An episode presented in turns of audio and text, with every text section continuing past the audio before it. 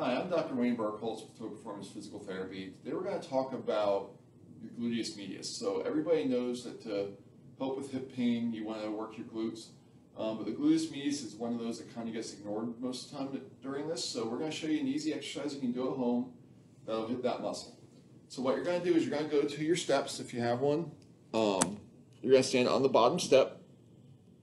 You're going to put one foot on the step, the other foot hanging off in front of the step. So what you want to focus on when you do this is that you're not going to bend your knee. You're just going to let your hip slowly go down.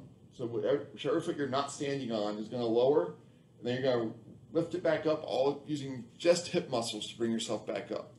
Do not let yourself plop down. You want to control it on the way down, control it on the way up. And it's just that simple. You want to do this 30 times and turn it around and do it on the other side. All right, good luck. Let us know how it goes.